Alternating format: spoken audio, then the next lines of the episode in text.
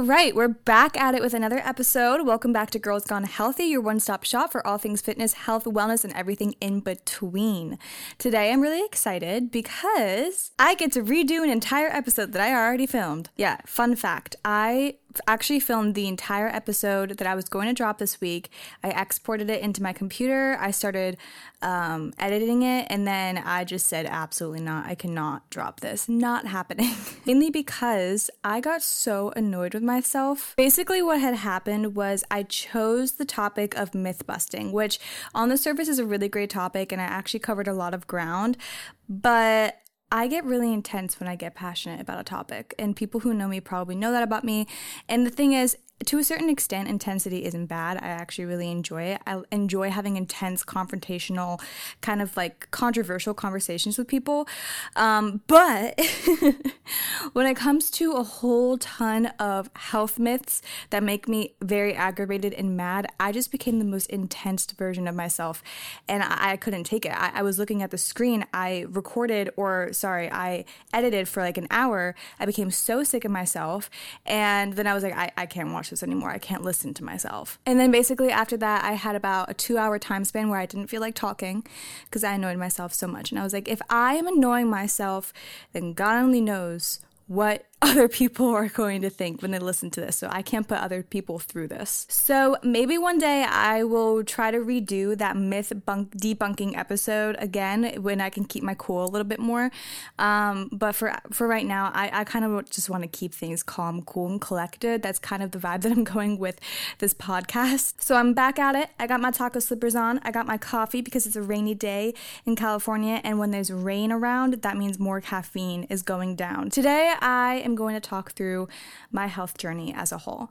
Uh, I hope that this is going to help and inspire other young girls who are struggling with their relationship with food, who have gone through eating disorders, because I have taken myself out of one as well, who have gone through binge eating, who have struggled with body dysmorphia and other issues kind of along the same lines, in addition to hormonal acne and stuff like that. I'm gonna go through pretty much everything that I've been through since a very young age, because I've been through the ringer when it comes to my health, and hopefully, editing Emilie won't be looking back at this footage and saying, You're annoying. Stop. so let's go back kind of to the beginning of the journey when I didn't even realize the journey was beginning. you know, when people say you have habits that are shaping your life, whether you realize it or not. Actually, I have no idea if that's a saying, but if it isn't one, I'm making it one. Every single thing that you do habitually every single day is shaping the who you are becoming. Um, and whether that be a good habit or a bad habit, that's what's doing. And this kind of goes for every season of life as well. The things that I did back then the things that I learned and the people that I surrounded myself with, that's kind of who shaped me now. And it's kind of interesting to look at it in that perspective, in that light. When I was younger, I had a few friends that I could think of right now that really shaped the way that I thought about myself. I had one friend in particular that I can think of who was constantly on a diet, constantly kind of putting herself down when she looked in the mirror, calling herself fat, calling other people fat, putting other people down about the way that they looked. Um, and then whenever I gained weight or lost weight, she would always comment. And it really, really harmed me in ways that I didn't realize. And I think that that was the beginning of my obsession, in a sense, of how I looked. There's nothing wrong with being on top of your appearance and um, trying to make yourself look the best. Honestly, I think that that's a really good thing, and I think that a lot of people. I was just about to be mean. I didn't mean it like the way that it was about to sound. But generally speaking, it's really important to care for your appearances. But only to a certain extent.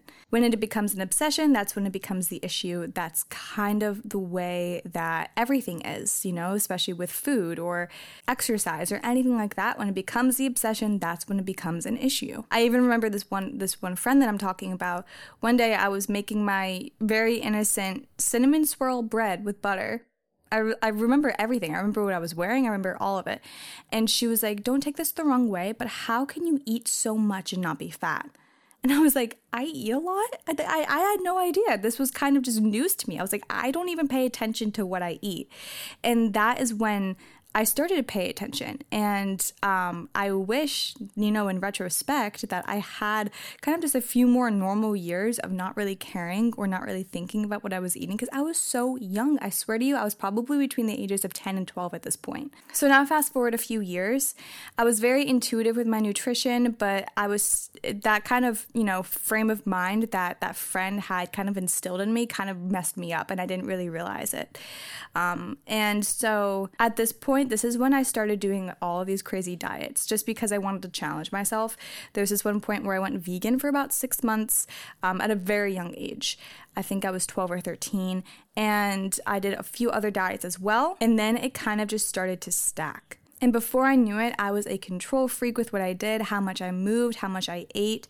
And it, be, it turned into this thing where I needed to hide all of it now because now I was getting to a point where I was a very low body fat percentage. And if you have struggled with an eating disorder in the past, um, and this kind of is a little bit triggering for you, skip this part of the video. And of course, I won't get into like insane detail, but um, it turned into an obsession. I got to a point where I was a very low body fat percentage. Sometimes I'll look back at pictures and I'll be like, okay, I didn't look that unhealthy there, but I know what I was doing. And I remember how I felt in that moment. And that's the scarier part to me. So as an outsider looking in, looking at some of these pictures, you might be like, oh, she's just a normal girl. But in my brain at that time, the only thing that I was thinking about is food and how much I'm eating or how much she's eating next to me, comparing myself to her, comparing my my my thigh size to her, comparing everything. And then I got to a point where it got to get a little bit scary, where I was going to the doctors. It was middle of August. All I was wearing was jeans, sweatshirts, all this stuff because I was cold, but also because I wanted to show the doctors that I was a little bit heavier than I actually was, even though it barely made a difference.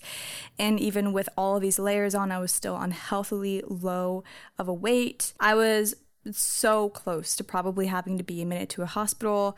Um, and instead of going to therapy, I got a dog. No, I'm actually not. I'm actually not joking though. We got a dog, and um, she helped me become a little bit healthier because now it was okay, I have to stay alive for this living thing. I have to nurture this thing, so I have to be healthy too. So it was almost like having a child in my own way at that time. And then slowly but surely, all of the super negative habits that were so affecting me started to go away. For instance, when I was at the dinner table, I slowly but surely actually ate my food and stopped when I was full instead of separating the food to look like I ate more. I stopped hiding food in my pockets when somebody thought that I was going to eat them and then later I just threw them out, you know. The whole point was I was trying so hard to act and look normal and to appear normal to other people, but in reality, my mind was so messed up. I lost my period, of course, because that's what happens when you get to an unhealthily um, lean state as a woman.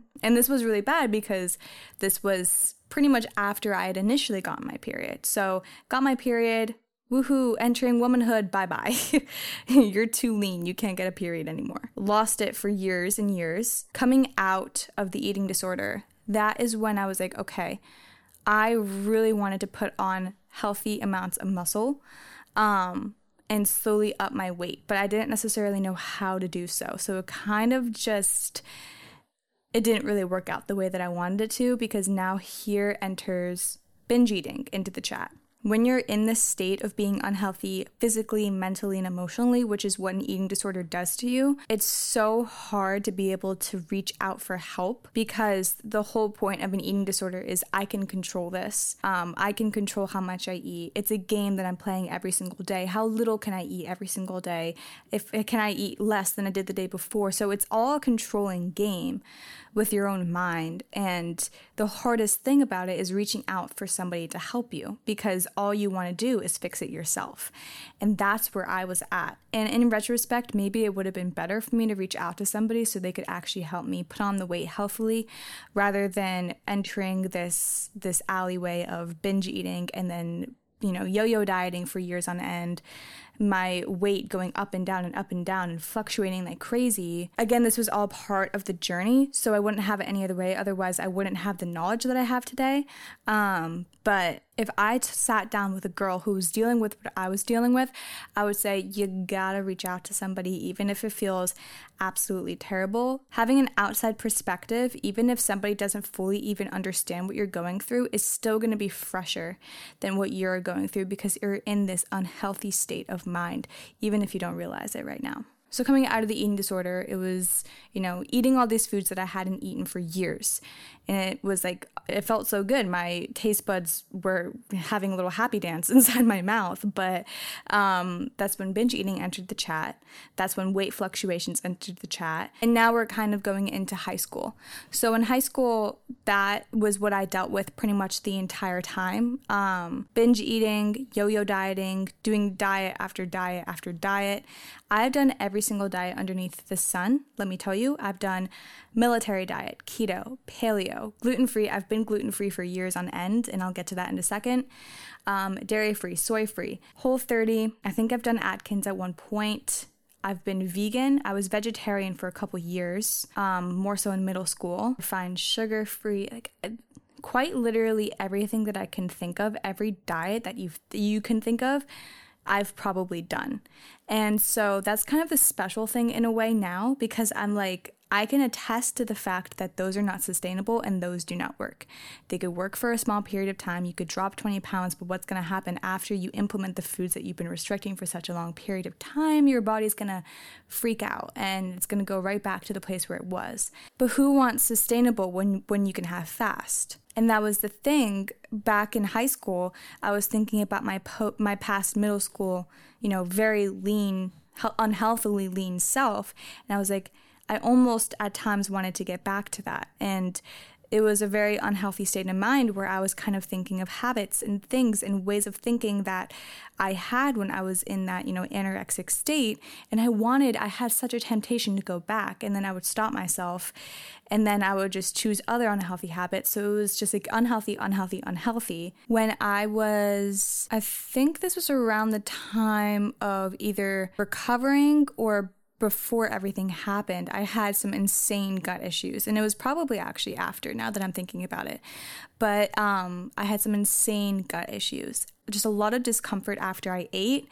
And so I was trying to figure out what caused it. And basically, what I did was, I guess it was an elimination diet of sorts. I pretty much cut out everything and then slowly implemented one thing after the next. And basically, what I found was when I implemented gluten again, that's when all of the disastrous gut issues came back. So I was like, okay, I probably have an intolerance to gluten. I'm just going to cut that out. And I pretty much just cut it out, never even got tested for it, never went to a um, gastroenterologist or anything like that. So I don't know if I have celiac, but I basically have been gluten free for eight years, I think maybe more, actually more than that, probably more like 11 years actually. I don't know if I have celiac, but the last time that I had gluten and I actually ingested it, I was vomiting. I had a big fat rash. The whites in my eyes have turned red in the past. The last time I had, I, I think it was really just bad heartburn, but it was so bad to the point where my breathing was not doing the thing that it was it was supposed to. I was not breathing correctly. So I was scared that it was kind of turning anaphylactic. But this just goes to show you the reason why I had this gluten issue in the first place.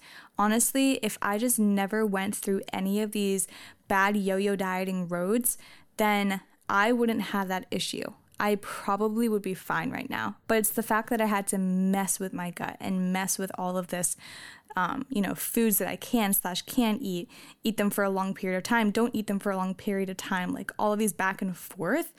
That's what really messed me up. And that is one of the reasons why I say to these girls, if you cut an entire food group out or an entire macronutrient out, this is what's going to happen to you and you're not going to like the result at all whatsoever. So basically, what happened was after, you know, a year or two of finally feeling like I was a little bit more stable, I was still kind of not necessarily eating at the right proportions at the right times.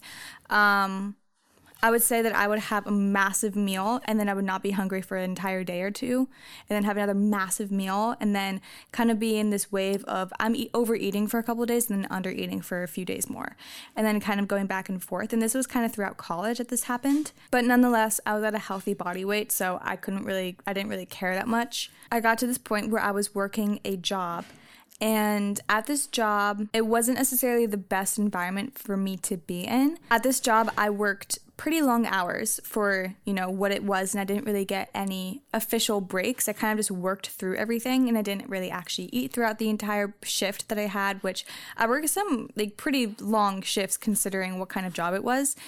And basically, what had happened was I would not eat throughout the entire day. And then, of course, when I got home at night, I was starving. I would eat everything in sight, or I would eat nothing at all. And then I would be starving the next day. And then at some point, there was a really big meal that had to be had. This resulted in a 45 pound weight gain, at least, in a very short period of time. And I just had enough. I could not deal with these fluctuations because for years on end at this point, I was having the same 20 pounds on, 20 pounds off, back and forth. And then I gained these 45 pounds. And I looked in the mirror and I could not even recognize myself. It was hard to move around. It was hard for me to even have a conversation with people because I could not look them in the eye. When I looked them in the eye, all I thought was they're looking at a version of me that isn't actually me. And I thought in my brain, that is all what this person is thinking about. When in reality, that's not it. And that was just a way of me kind of like making my own spin on the story. When in reality, I was so concerned about what they were thinking. I actually was more so concerned about what I thought about myself. And the bottom line was, I was not happy with myself. But the thing is, I had too much of an ego to to be able to get beside myself and just say, okay, you need to reach out for help. I remember I had a conversation with my now husband, and Johnny had said, Why don't you just get a trainer? And I was like, Absolutely not. Why would I do that? I thought that I had to be able to control it myself. I was like, I feel like such a loser reaching out to somebody because that means that I can't do it myself. I felt like an idiot. And he was like, Why would you feel like the fittest people on earth have trainers? And I was like, Okay, when you say it like that, it makes a little bit more sense. So I had found an online coach who seemed like she knew her stuff. She was pretty and she had long hair and she was fit. So I was like, let's go. And so I hired her.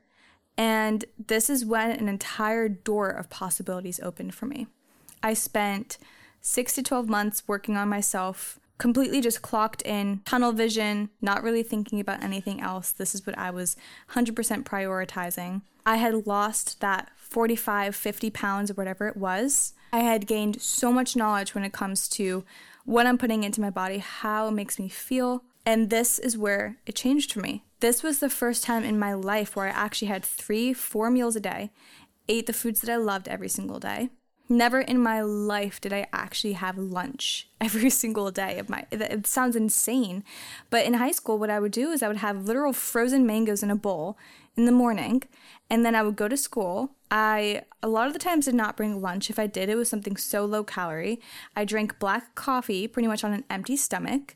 Then I would go to work right after school. I wouldn't eat anything there, and if I did, it was probably an apple. Then right after after work at 6 p.m., I would go ba- go babysitting. I would babysit until 10 p.m., come home, do homework, and eat something small maybe and then go to bed. And then on the weekends i would eat 15000 pizzas and then i would be set for the entire week and that's what i ran on. How how ridiculously messed up is that? For me to think that that is okay and that is going to not do my body harm what is wrong with me?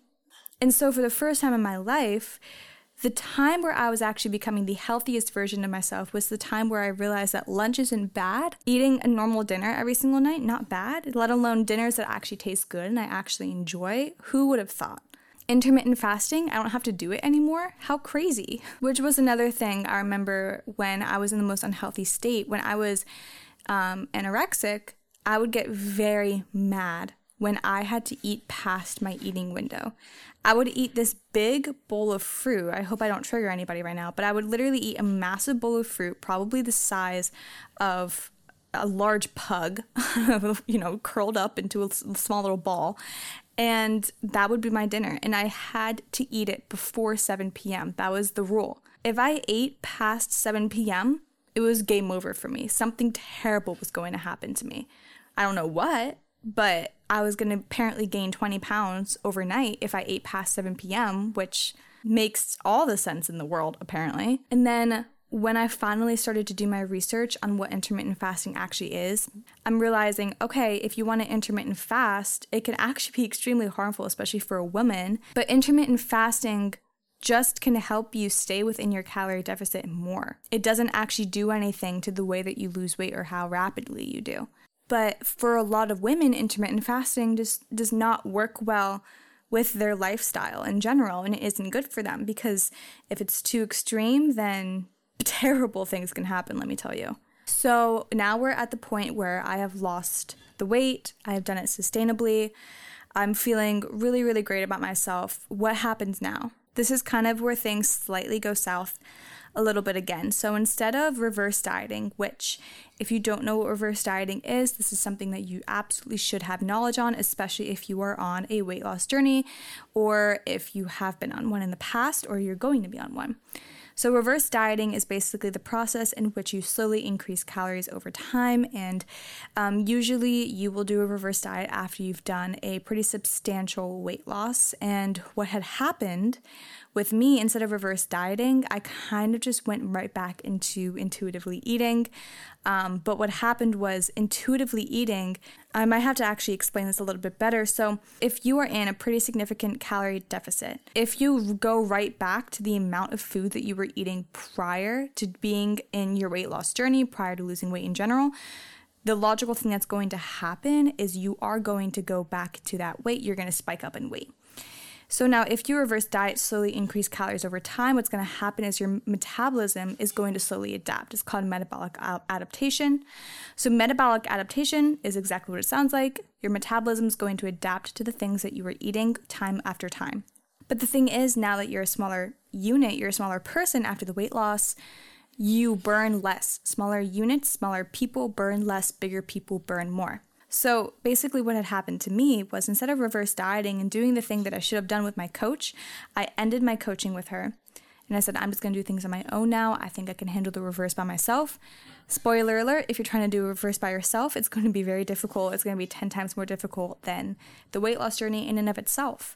And so what had happened was I did in, I did increase in weight a little bit. And honestly, it wasn't terrible. It wasn't anything crazy. Um, it was only a few pounds, and honestly, I had gained such a strong muscle foundation, anyways, that I didn't really look too much different, but I, I did feel a difference. So then what happened, I, I just kind of floated, and I kind of just like learned how to intuitively eat, kind of just, you know, enjoyed my life for a little while, and that wasn't bad. So during this time, it was a great time to be alive. I got engaged, it was so fun.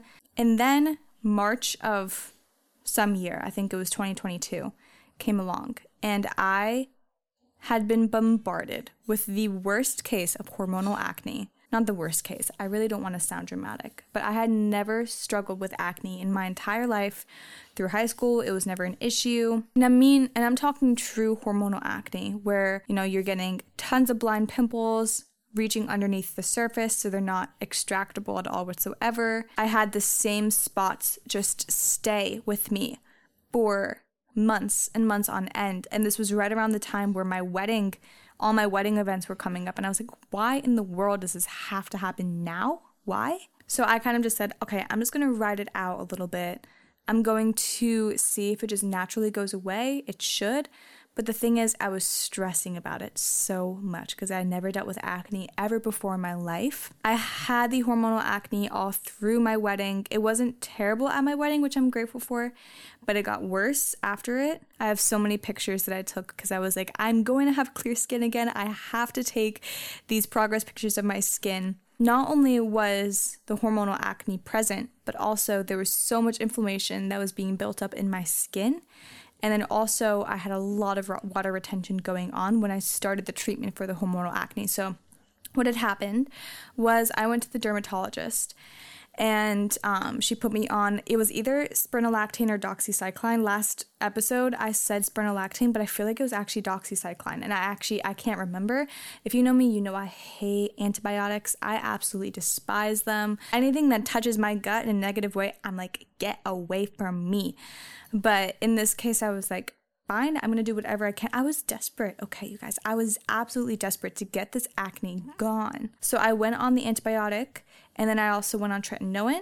And then I also did birth control, which I have been against doing birth control for such a long time. I went on the birth control for the hormonal acne. I was like, let's see if it does anything. Worst comes to worst, I hop off of it, right? And after a few months, actually, it all went away. I don't know if it was from any of those specifically or all of them together. It definitely took months, and I definitely had a crazy tretinoin purge which if you know you know your face really does you know start to flake and it's disgusting. Putting makeup on after over oh it's act it's, it's actually nasty. But after a few months of trial and error i finally got to a point where it started to clear up and i was like i'm seeing the light at the end of the tunnel. Thank god the antibiotics only lasted for, I think, three or four weeks. Birth control, I only went on for about six months, and then I just accidentally forgot to refill it, and then I just didn't refill it again because I was like, I actually hate taking this.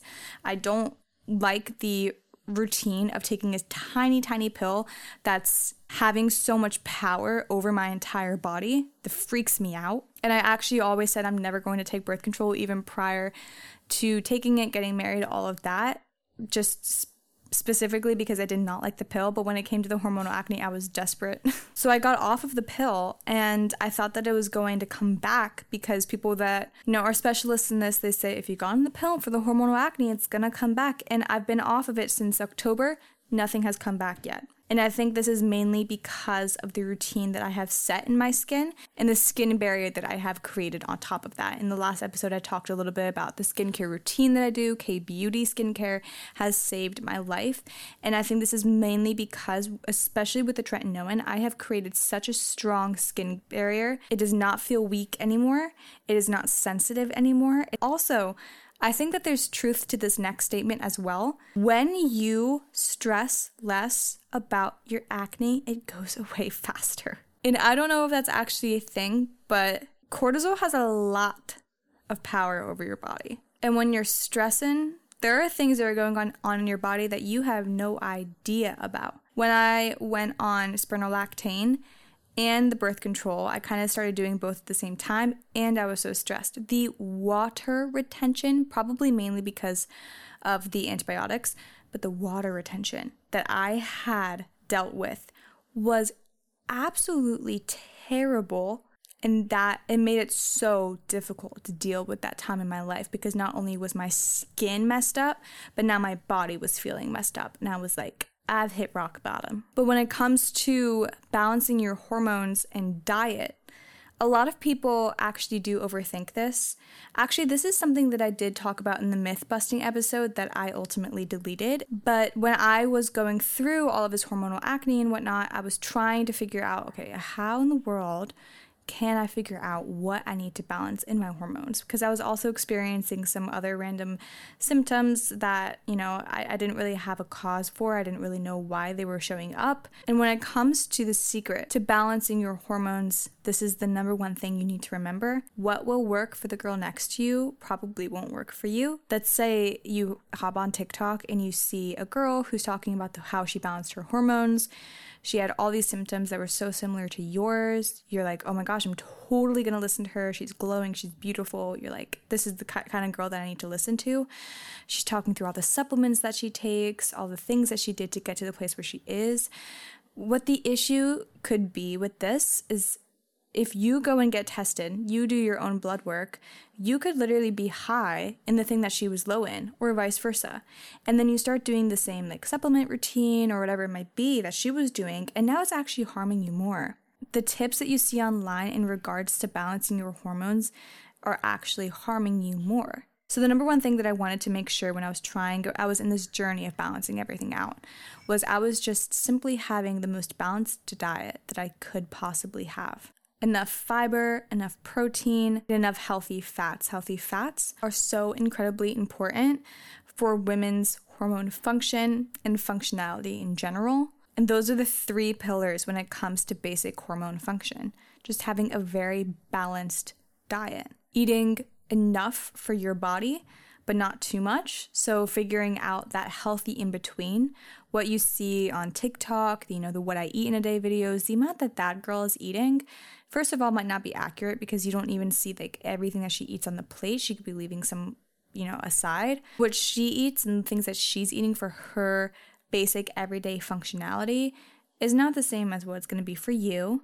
And so that's something that I also had to realize because social media is a place of just a lot of comparison, let alone comparison when it comes to our health journeys, because we're all on this road together with a common denominator of a goal that is to become the healthiest, most balanced version of ourselves. We all want a healthy gut. We all want healthy, happy hormones. We all want to be the fittest, best versions of ourselves with tons of energy. And when it comes to what is actually harming us, in our endeavors is the thing that we consume the most, which is what other people do to get there. And I think it's really important to go through your own trial and error and figure it out for yourself. So now I'm at this place right now where I feel truly just so healthy and happy. I'm not obviously saying that I'm at my peak, I'm not my best. I feel like every single day I'm constantly kind of in a a race with myself to become better than I, who I was yesterday. And I think that's the most important thing. The only person that you could compare yourself to is really yourself. But I think we have to be careful with that too, or at least I do. Because when I compare myself to who I was two years ago, I have to remember that I had my trials then as well. I had some things that, you know, I wasn't even happy with at that time. But the thing is, I don't remember that because all I remember in my brain now is how I looked then or how much I could squat then, or, you know, whatever it might be. And I think truly the healthiest thing that we could do for ourselves is control what we can control. That's kind of what I say to my clients all the time. Control what you can control. You know, hit your protein goal. If you didn't do it yesterday, just get up and do it today. Just figure out what you can do today to make yesterday's you proud for me, a lot of the goals that I have right now, which also, if you have any goals for yourself this year that you are sticking to, I would love to hear them. But I guess I'll share some of mine as well because it'll also keep me accountable. This year, I've set out for myself to become the fittest, strongest version of myself. I also want to do a really great reverse diet this year so I can boost my maintenance calories as high as possible and get my metabolism to where I really want it to be before having a family. And that is really what I'm getting at because I know what my five year plan is in my head. I don't have an actual five year plan. Life is unpredictable, and I'm open to any new challenges and new goals that, you know, come my way. But one thing that I know for sure is that I do want to have a family in the next few years. And so, especially for my first pregnancy, I want to mentally and physically prep myself for that right now. So that way I am prepared for as much as I can be for then. So, those are some of my goals that I am going after this year. I've been through a decent amount of stuff over the past few years when it comes to my health, and I am so excited to be at the place that I am now um, when it comes to just my overall outlook on wellness. Another thing that I want to do in general for actually the people listening is to redefine the word wellness. Over the last few years, I feel like when I have thought wellness, I have thought detoxes, crazy routines and regimes and random tools that you use and things that don't really actually make sense and you don't know if they actually work and they're just confusing and I don't know. But that's really not what it is. The definition of wellness to me is simply to be the healthiest version of you from the inside out. So I want to redefine that this year for myself and for these listeners, all of you guys, and for people that follow my social pages. So let me know if you enjoyed this episode. Feel free to also follow the podcast or subscribe to it. I don't really know the lingo to it because I'm still very new to this. But something that I did figure out this past week is that rating the podcast actually helps me so much. It's crazy.